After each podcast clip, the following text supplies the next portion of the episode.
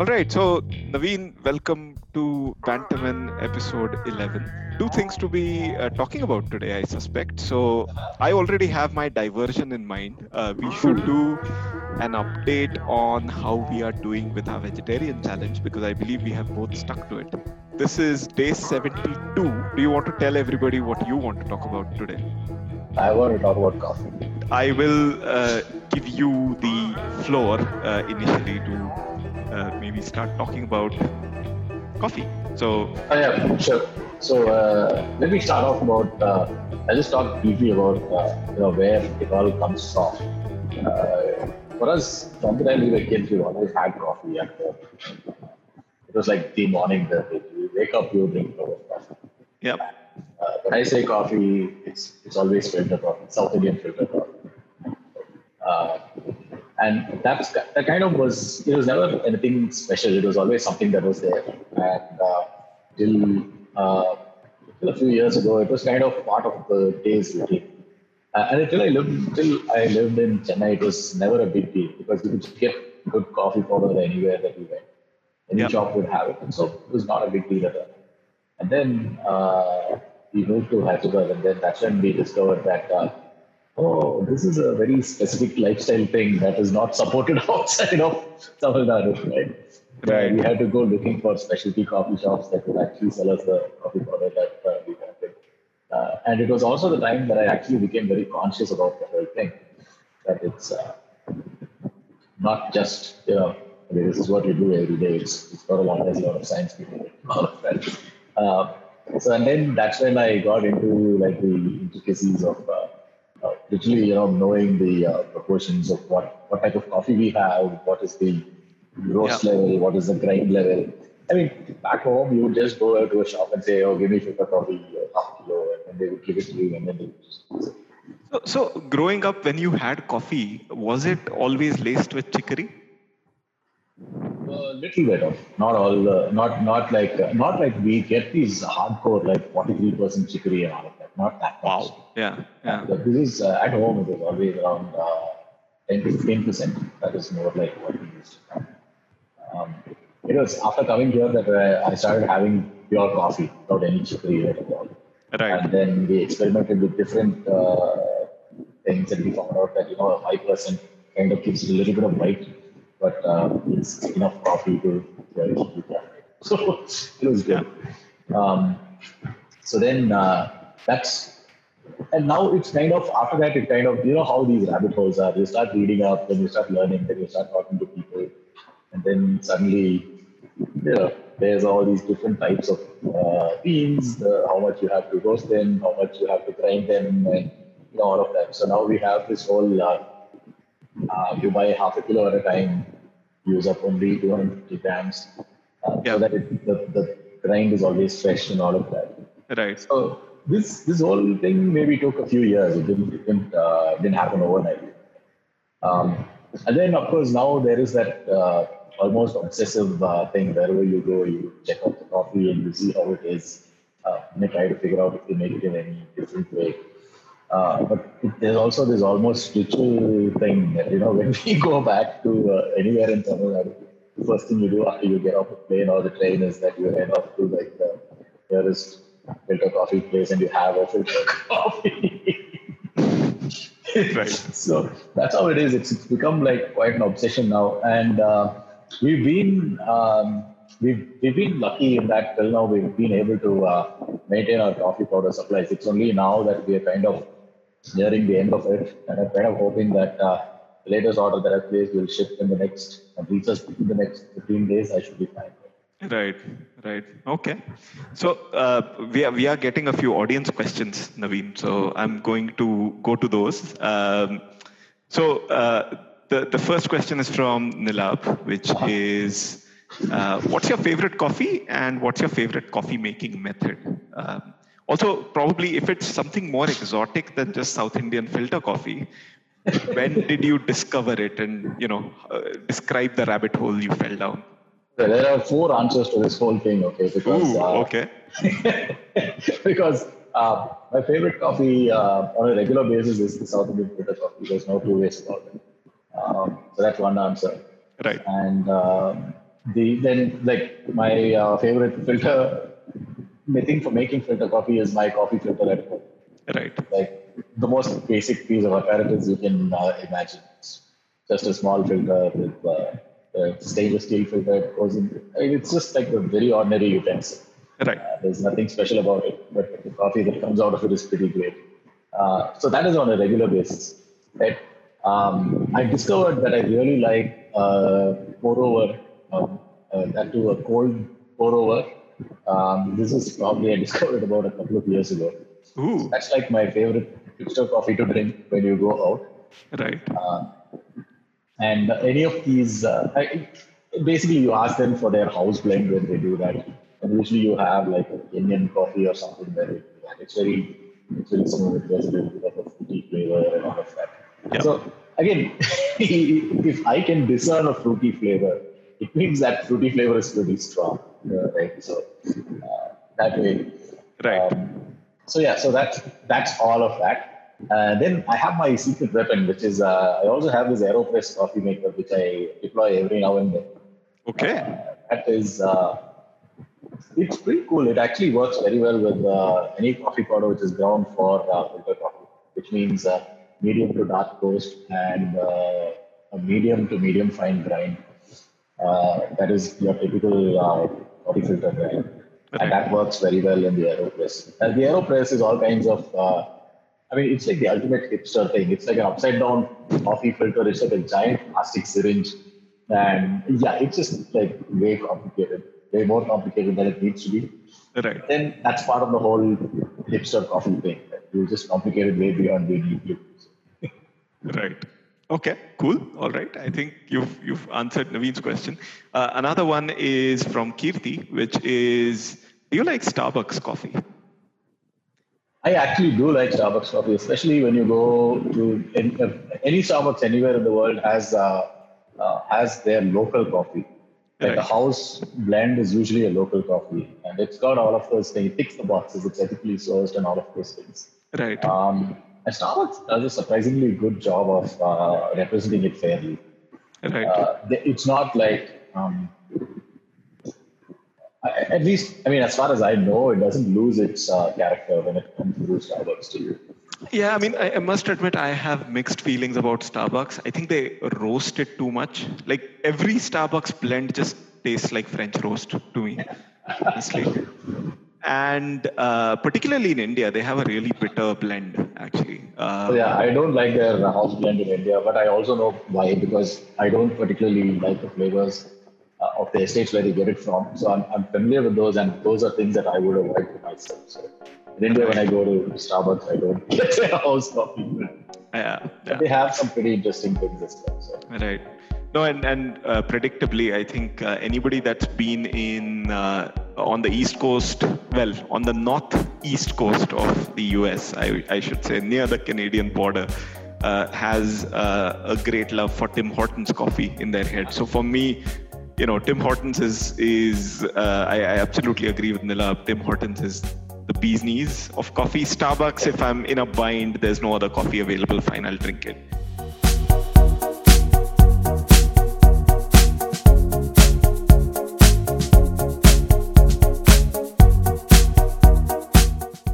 Let's switch gears a little bit. And uh, uh, there's another question from Keerti, which is, uh, what's a day without coffee like for you? Like, I, I suppose that the corollary to that is how integrated is coffee into your daily routine? And do you feel any different if you don't drink cup? So it's that's actually a really good question. And surprisingly, I'm, I'm okay without coffee. It's not as, uh, it's not like, oh, I can't function without my coffee. Right. Um, the longest I've probably gone without coffee is about, uh, this is when uh, I was, uh, I'd gone for a bird birding, bird photography trip to Gujarat. Let's say rural Gujarat is not the place to get, you know, to want coffee. They made decent tea, so I made do with that, and I think I was there for about seven days and not a cup of coffee. Without coffee, I'm, I'm perfectly okay. It's, uh, for me, I think it's more of a taste and that whole ritual thing than actually the caffeine or right. uh, any dependence on it. I'm, I'm perfectly all right with it. Okay, nice. I wish I could say the same. Um, but I, I must admit, uh, you know, my, my day gets really dull. Uh, I, I start flagging. I, I'm a I'm a proper coffee addict, I think. So, uh, you know, it, uh, if if I don't drink coffee, chances are I'll get drowsy or I'll get really grumpy around two p.m. Uh, so let me ask you, how much coffee do you drink in a day? Too much. Um, Yeah, so uh, my my day typically starts, you know, I've, I've got a mug right here because I just, just recently finished uh, a, a cup of coffee. Um, I typically drink about, I would say, three mugs in the morning, mm-hmm. three wow. three of this size, and then through the day another one or two. So we're talking about probably seventy to eighty ounces of coffee in a day. That's that's a lot. I, I have a cup of coffee in the morning and that's it. That's my coffee for the day. Right. Um, right. And there are some days when I might have a coffee during the day, but right. not all the days. So I probably drink about uh, a fifth of what you drink, or right. maybe even lesser than that. Right? So uh, that kind of uh, also why I think I don't have that uh, dependence on it. Right. Uh, right. Which actually comes in useful right now because, uh, yeah, I mean, even if we run out of coffee, I'm fine. I'm not going to like lose yep. anything.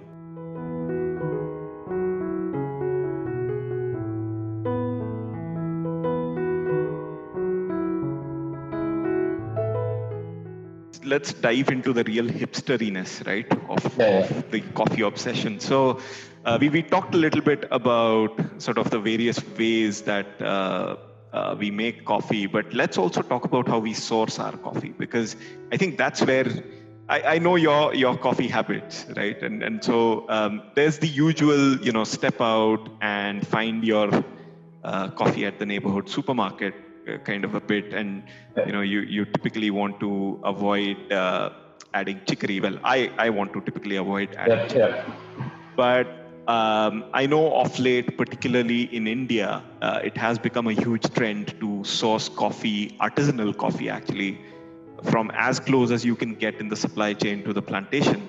Mm-hmm. And uh, so so do you, do you want to talk about how you stumbled down that whole rabbit hole and uh, Uh, particularly about, you know, blends versus sort of single plantation, not not quite single barrel, that's whiskey, but you know, single plantation uh, coffees and and uh, various types. Maybe some of your favorites. Oh yeah, so we can uh, see. The, so there's just uh, in India we have this thing called the Coffee Board of India. They pretty much uh, they publish their whole. Uh, classification of what are the different coffees and all that. Yeah. So you basically have the two main uh, things are the Arabica and the Robusta, the two uh, types of beans. Yep. Uh, and pretty much um, that's about it. And then it's just different grades of that. Uh, what, uh, and that is very fixed in India. It's all, and it's been fixed for, uh, I don't know, about seventy or eighty years since the board has been around. Like the different grades and the uh, quality grades of coffee. Yep. But um, recently, in recent times, uh, it's been uh, possible for us to actually uh, buy coffee from outside that particular uh, uh, pipeline. Uh, and that is typically what these small boutique uh, coffee brands are all about. Right. And then they have this uh, the concept of shade-grown coffee, uh, which I found really fascinating. I actually went uh, saw this being uh, grown. And uh, this is in uh, Western Ghats. They've been there. We were oh, okay. Another bird watching trip, and uh, we were staying in this old bungalow, like a like a colonial uh, tea bungalow. Right? And in within the plantations, uh, when they first made the plantations, what they've done is, while uh, so typically you know how tea plantations are, they would clear fell uh, slope, and then they would plant tea all, all over. Yeah. So what they did was they deliberately left swathes of forest untouched in between the uh, tea plantations. The idea was that these would keep the, you know, the rainfall there, it would break the wind, it would make sure all the, whatever natural processes were happening would happen, and would keep the tea uh, product, productive enough. Now what the shade-grown coffee um, does is it's actually grown in this, in these forest areas, and it's natural, it just, it, it's, uh, they just uh, sow it and they just leave it. And right. they don't do any, once a, uh, once a coffee bushes start coming up, they don't do any uh, operations on them. They don't even clear the floor. The floor, like if something falls from the trees, they just left there. You know. Oh, right. Okay. So uh, what they do is they just mark where the uh, coffee plants are, and whenever the berries are ripe for the picking, they just pick the berries. So which means nothing. They don't. They don't fertilize. They don't do any uh, weeding. They don't do any insecticide. Nothing. All of that is done naturally because this is literally grown inside a natural grounds. Okay. Wow. So any shade-grown coffee that you get is typically grown in places like this. So nice. they don't, they don't. It's not like a coffee plantation where you're getting it from. So okay. Which also means that uh, it's way more labor to get one kilo of coffee than it is from a coffee plantation. Which is also why you end up paying like two or three or four times the price that you pay for coffee that you get from uh, your regular plants. Right. It comes from coffee plantations. And the coffee plantations are exactly like tea plantations. They're the properly cultivated plantations with a lot of very intensive fertilization, intensive intensive insecticides. It's, it's all of that is there. So, which uh, which is also why then that that's it's kind of a lottery, right? So the same lot from the same uh, place that you get uh, will have quite a variation in taste, right? Uh, which is seasonal. Because from the time it's picked to the time it reaches you is also it's all it also varies. So right, right. It's always a kind of uh, toss up whether this is where how it's going to be. So that what you lose here is consistency, but what you gain is pretty much everything else. Like, literally, your footprint is much less.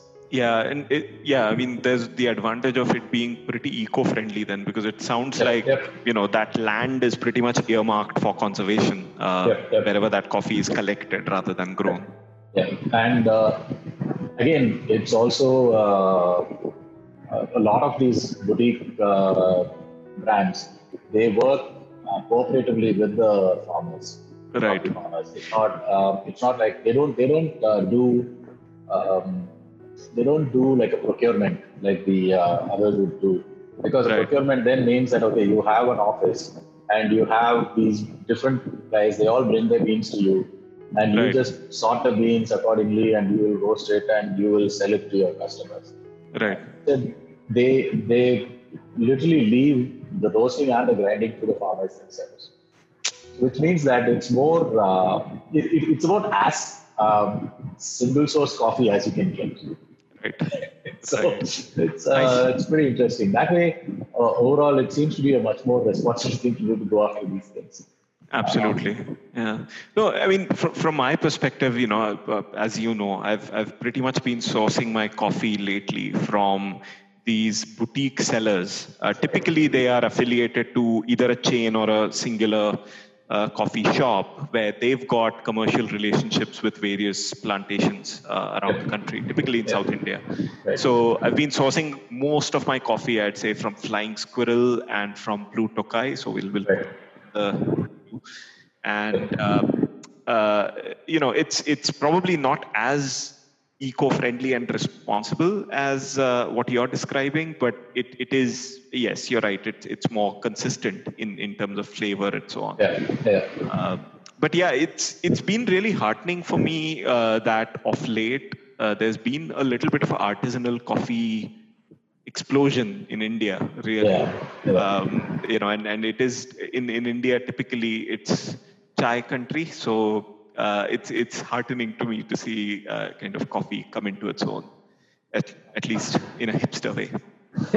At least in a hipster way, yeah. Small beginnings, but I think uh, uh, that, that kind of coffee is here to stay because, uh, it, see, at the end of the day, it, if it is going to sustain a lifestyle that's sustainable for the people on the ground who are growing it, like the farmers, yeah. Yeah. then then I think it's good for us to get behind that.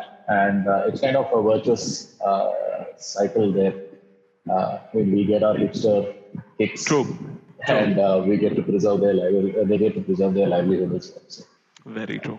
Yeah. So uh, this this kind of went uh, very serious uh, in a very serious direction. So I want to steer away from that, and I want to talk about uh, the time I caught my beard and hair on fire because I tried to be try to. Be really hipstery about some uh, coffee. Oh, okay. Do tell. We can go down that, but uh, maybe do you want to do your diversion before we do that?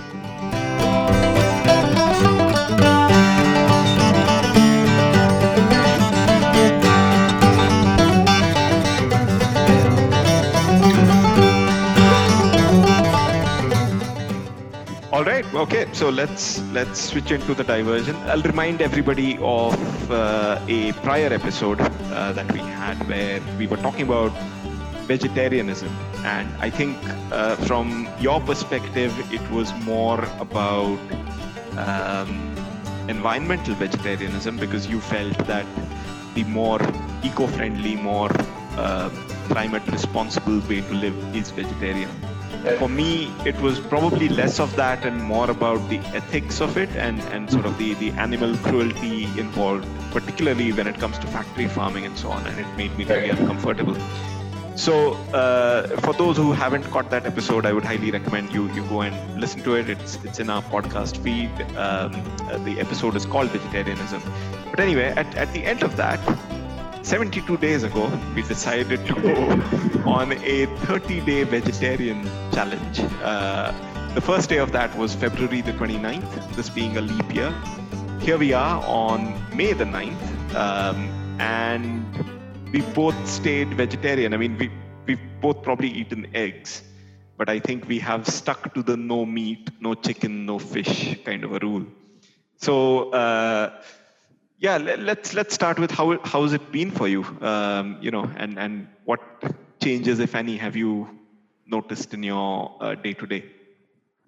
So, uh, okay, uh, we we need to address the obvious. Uh, I think that uh, the, the whole uh, lockdown, because uh, of um, the coronavirus, has kind of uh, decided a lot of things for us, and it's also kind of... Uh, put less in the way of uh, temptation uh, on the table for uh, for us, because yeah. that was uh, meat was kind of off the menu, because you know most of my meat consumption is outside the house, and since we did not leave it, so uh, that kind of worked in my favor. But right. strangely, uh, I have not noticed anything different. Like, like you know, I don't think there are any health benefits to this, or at least I can't feel any of that. Uh, but on the other side, I don't feel any overwhelming uh, urge to, uh, you know, oh, I need to go eat meat. Uh, the meat cravings are not uh, there. And uh, I don't know, I was uh, I was kind of, I know we had conversations about uh, Haleems and biryanis uh, throughout. But uh, yeah, I think yeah. that also, just because we've been physically kept away as well, uh, kind of contributed in a big way to this. So. What I'm really curious now is to see if this is always going to survive the opening up after the lockdown. Mm. Like when we are going, when we are out and about, and we have um, access to it, very easy access to it, uh, right. and then how uh, how we uh, meet that. That is what I'm curious about right now. How has it right. been for you? I mean, have you had any uh, so, urges or how? I mean, that, Um, I, I wouldn't say no. I, I haven't had urges per se, but um, you know, from from my perspective, uh, first of all, I, I think I have fewer constraints than you do, because I think habitually you generally don't cook uh, meat at home. Yes, absolutely. Um, yeah. uh, whereas we do, and so you know uh, uh, that that's one part of it. The other part of it is with the lockdown. Um, you know the the. The packets of breakfast sausage and whatnot that are in my deep freeze uh, become that much more of a factor. You know, they, they loom over me, particularly when um, you know uh, on a on a particular day when you're out of breakfast cereal, the new grocery order is yet to arrive. Uh, the, the temptation is there to just quickly prepare, you know, three or four links of sausages, eat that with a loaf, uh, slice of bread or something. Um, So apart from that, uh, you know, it's it's definitely given uh, both me and uh, uh, Keerti, uh, my wife, a little bit of a quandary, which is there's an easy meal option sitting there, but she's not willing to eat it. Um, so so that's been a problem. But no, you're right. I, I don't feel any urge. The only pang I would say that I felt, right, in, in seventy-two days has been... Um, Uh, sometimes there are some foodstuffs that you eat which um, uh, you are just habituated to eating with meat. So like the other day, uh, uh, we had made a really kick-ass spaghetti aglio olio, right? Uh, it was fantastic, but I just found myself missing those chunks of meat uh, as right. I ate it. Uh, yeah, so, but, but apart from that, absolutely no... uh, lifestyle change, um, and and if anything, uh, you know, the the uh, the discovery has been quite impressive actually, because I've I've tried foodstuffs that I wouldn't have before, um, or I've I've just been forced to eat certain things uh, and then found out I like them. Where, you know, I mean, we haven't been to any restaurants or anything in the last two months, coincidentally. Uh, so, uh, but yeah, I've, I've, I definitely have experimented a little bit more with veggies, and uh, that's been a delight. Okay. So I, I really don't know. I mean, I know we were talking about the biryani bracket also. So there's a bunch of things that are kind of outside, which are outside our control right now. Yeah. And uh, it'll be interesting to see how that, all of those things, uh, how our result fares in the face of all of that. Indeed. No, and yeah, for, for those listening, uh, the idea behind the biryani bracket is uh, we live in Hyderabad, which is pretty much the world's capital of biryanis. There are any number of fantastic outlets that have their own spin on a really good mutton biryani. Uh, so Naveen and my idea is, uh, well, we, we're going to Uh, see this lockdown uh, uh, go its uh, natural way. Uh, but at, on the other side of this, we are going to, well, we have made a list of the top sixteen biryanis in Hyderabad, uh, gone to some pretty authoritative sources to make that list, and which, which means we uh, asked on a few WhatsApp channels. Uh, don't tell anyone. um, but what we are going to do is pretty much March Madness style, right? Whenever this lockdown is over, we are going to go out and, uh, uh, you know, do pairs of biryani every day and then narrow it down so that we crown the Bantaman biryani of the year uh, for Hyderabad. So, well, that's a future episode. We'll, we'll let you know when that comes up. But no, it, it sounds like we're on track to hit one hundred days of vegetarianism then, Naveen. Yeah, I think uh, we have both our Prime Minister and our Chief Minister to thank for that. Yeah, not not to mention uh, a experiment gone wrong in a Wuhan lab. But uh, yeah, let's, let, let's not stoke any conspiracy theories. Um, all right, so, so that's been our vegetarianism update.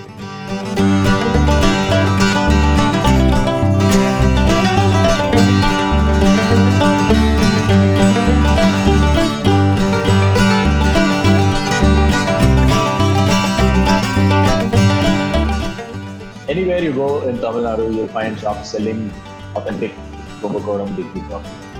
Ask any two different people what Kumbakonam Degree Coffee is, and the two of them will give you different answers. There are as many different definitions for what Kumbakonam Degree Coffee is as there are coffee drinkers in Tamil Nadu. So clearly everybody has his own take on what it is, and I have no take on it. I've listened to about a thousand of these takes, and I've come to the conclusion that it's like you just make your own Kumbakonam Degree Coffee, right? Okay. But this was this was when uh, we were uh, we were in a small town outside near Kumbakonam itself, right? And I ran into okay. this chef, uh, Chef Madhu. Uh, he runs uh, a couple of restaurants in Chennai, and uh, they got talking about coffee, and Chef Madhu is like, "I'll tell you how to make the most authentic Kumbakonam Degree Coffee." Okay. Then he comes out with this list of Ayurveda-like things, you know. It must be milk, milk from the same cow which is milked early in the morning on the banks of the Kaveri River. Water only from the cow, all of shit like this, okay. And I'm like, okay, fine. And then he's like, okay. Then, the most important thing is when you're making the decoction, when you're going to put the decoction into uh, the coffee filter, you have to you have to caramelize a little bit of sugar on the bottom of the filter and then put the coffee powder on top of it. Okay. It's like, what you do is you take half a spoonful of sugar on the bottom of the filter and leave it on your stove till it caramelizes. And then while it's still hot, then you put the coffee powder on top of it. Right. Uh, and I'm like, this this little bit sticks in my head, apart from all the other the strange things that he said. I was okay. like, okay, I'm going to try this when I get home. I'm going to like caramelize a little bit of sugar when I make my filter. Okay. But here's my thing. I've never caramelized sugar in my life. Ah, who, who caramelizes sugar in your life? I mean, why would you caramelize sugar in your life? Right. So I've got this, uh, I've got the filter coffee with a filter and holding it with the tongs on one side. And then I put in half a spoon of sugar And right. then I have like uh, gingerly keeping it up atop the flame on the stove. Right. Now, a filter coffee, a filter, a coffee filter has tiny holes in the bottom. Yeah. Right. So the sugar caramelizes. And it melts. I, I did not know before that day that melted sugar is highly flammable. Right. So the flame goes through those little holes and the sugar catches fire. Nice. And I'm like, what? Why is the sugar on fire? So I'm clearly, I'm, I've moved the uh, the filter away from the stove, but it's still burning, right? Right. Now, I, what do you do when you see a flame? You try to blow it out, right? So I did the same thing. And th- at this time, when this happened, I had like a nice full beard and, you know, like, Uh, my, a lot of facial hair, let's put that. Right. So, and without thinking, right, I just like blow into it. Now, the, the, the stream of air from my mouth to the flame obviously has enough oxygen in it. So the flame just rushes up through that and just like singes my beard, a little bit of my hair and all of that. Oh, dear. Like, ugh, and, like put that out. And then I finally figure out a way to like, you know, douse the fire in the Uh, yeah, in the filter. It was it was pretty crazy. Uh, needless to say, I did not I did not try caramelizing sugar with a filter coffee after that. But yes. yeah, that was how me trying to be authentic. Uh, anyway, there wasn't any point to it. I realized later because this is just one out of a hundred other stipulations for how Kumbakonam Degree Coffee had to be made. So why is it called Kumbakonam Degreed Coffee? Uh, that, that's a rabbit hole again. So you ask, there's again a hundred different stories for this. The most common okay. story is that um, in the time of the British Raj, there used to be a man called a milk inspector, whose little job was to go around town with a lactometer and dropping it into milk wherever anyone was using it, and to make sure, so if it was only above a particular degree, that the people were allowed to call it milk. Because you would okay. otherwise water it down too much. Oh.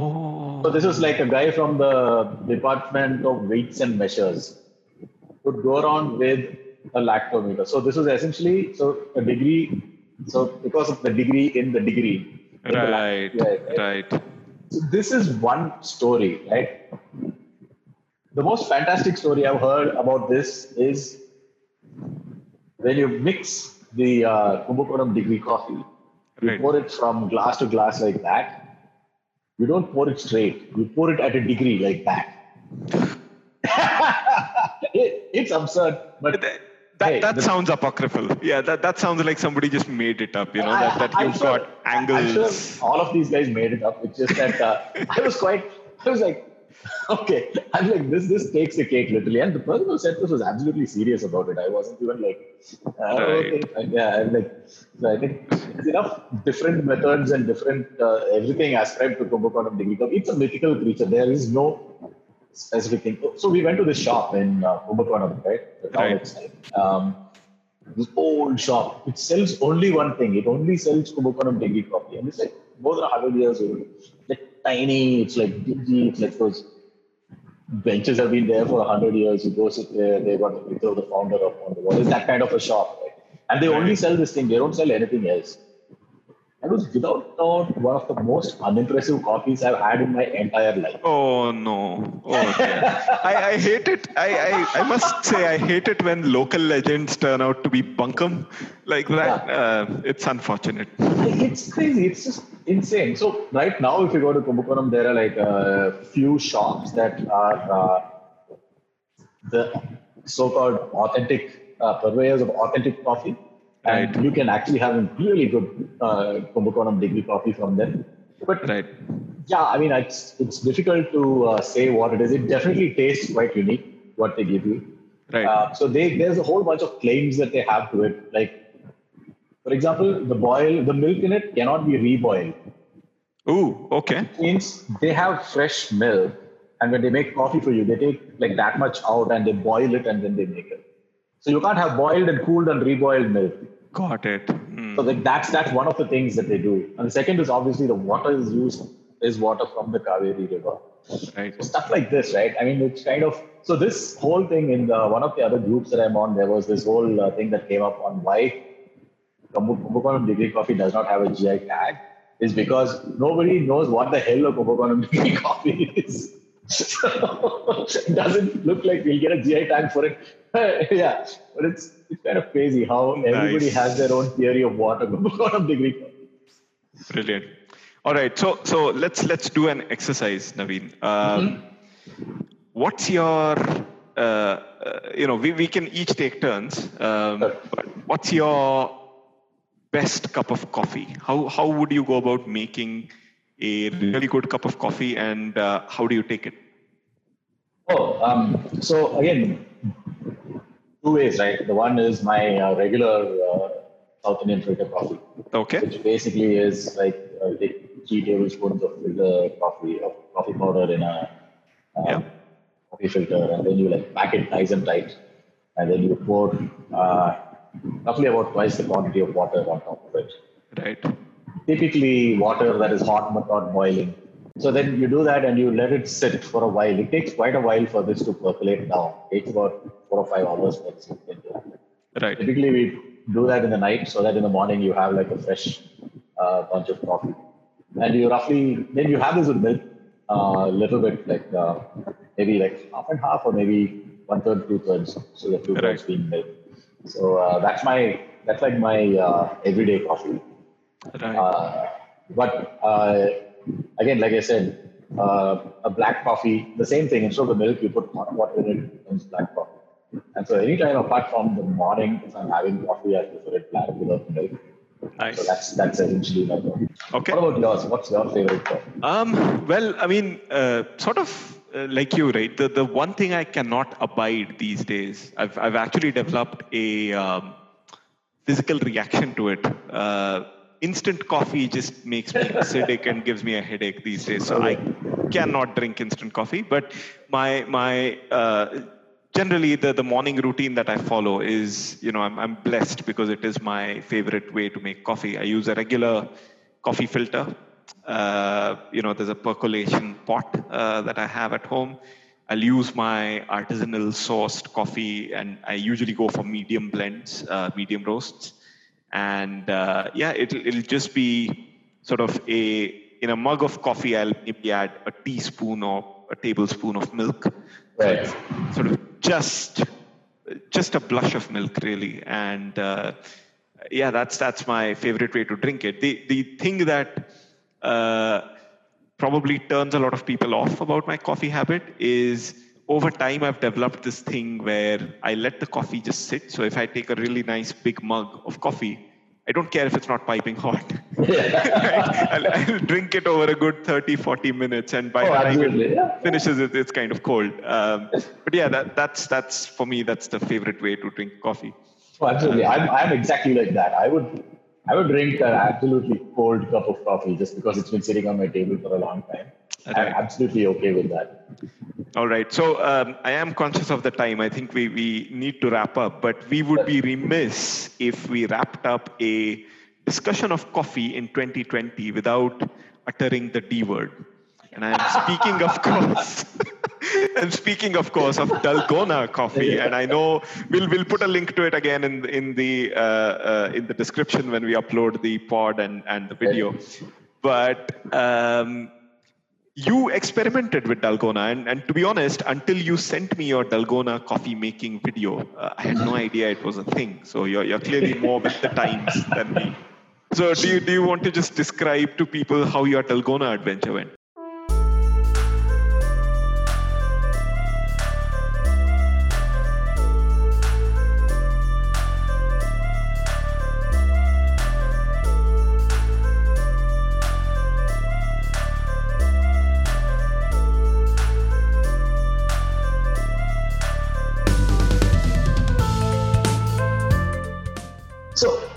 It's very, very simple. For me, Dalgona, the taste, uh, how it turned out, it was a very comforting childhood cold coffee taste.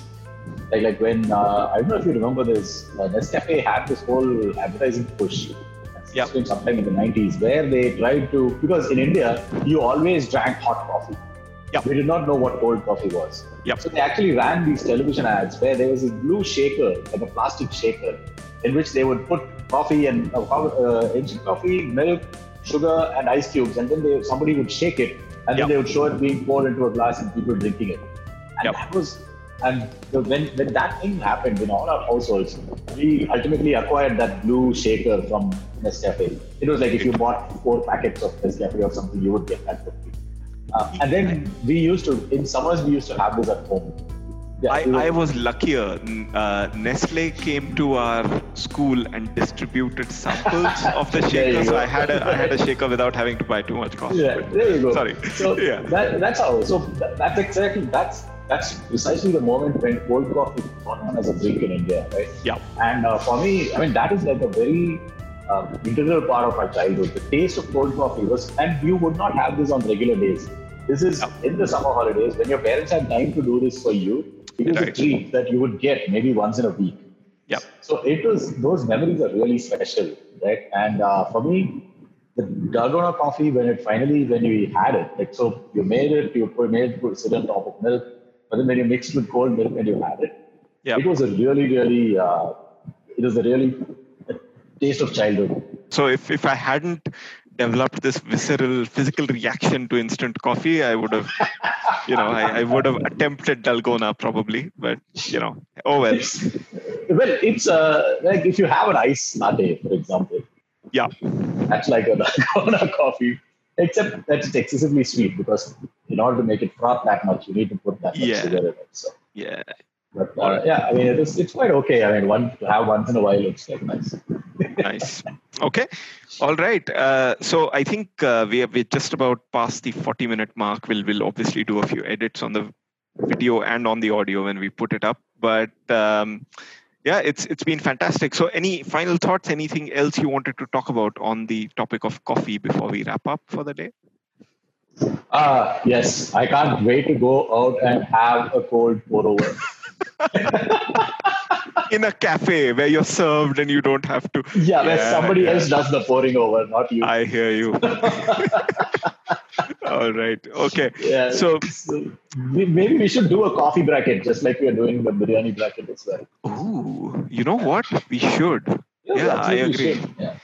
I mean, I th- I think we could do a whole series of brackets because we we also talked about this. We talked about doing a Haleem bracket, which yep. won't be possible this year because no Haleem is being cooked in Hyderabad. Yep. Yep. Uh, Google it, folks. If you don't know what Haleem is, you're missing a treat. Um, but yeah, maybe we should. Maybe we should do a coffee bracket, a gin bracket, a biryani bracket, a Haleem oh, bracket. Yes. You know, it just writes itself. But yeah, all right. So so let's also uh, close this by saying this has been our first experiment at going live on YouTube with a episode of the pod. Uh, did this completely impromptu, to be honest. So thank you to the few people that uh, tuned in to watch this. Probably we can make a promise that uh, when we record the next episode, uh, to give everyone a preview, it will be about a uh, gin habit that uh, I have developed over the years and that uh, I, I think, Naveen, you caught it from me. Uh, I, I like to think. Uh, so we'll, we'll talk about our gin habit. We will be doing it live on YouTube. And uh, yeah, so we'll, we'll give everyone plenty of advance notice that we will be going live with it. And uh, so we'll, we'll speak to everyone then. And of course, that will be around day seventy-nine, eighty. Uh, because it'll be next weekend, essentially, uh, of our vegetarian challenge. Uh, but I think, Naveen, you'll you'll probably have to come up with a different uh, diversion for that episode. Oh, yes, absolutely.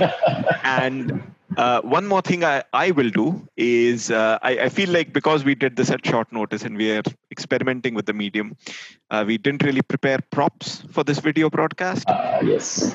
I will come prepared with some really, really classy bottles of gin, because a gin bottle is in and of itself an art form. So, uh, oh, I have a few to show off too. So yeah. Excellent. All right. So uh, that's something for everyone to look forward to. Uh, we have been the Bantaman, and uh, thank you everyone for watching us, for listening. This will be the debut video uh, eventually for our uh, YouTube channel. So Uh, if you're in there, do like and subscribe and leave us a comment. What did you think of this video? Uh, this was unscripted, so I, I feel like there's maybe a lot more ground to cover on the topic of coffee or on our vegetarian challenge. So leave us your thoughts, your questions in the comments below, and uh, share this widely.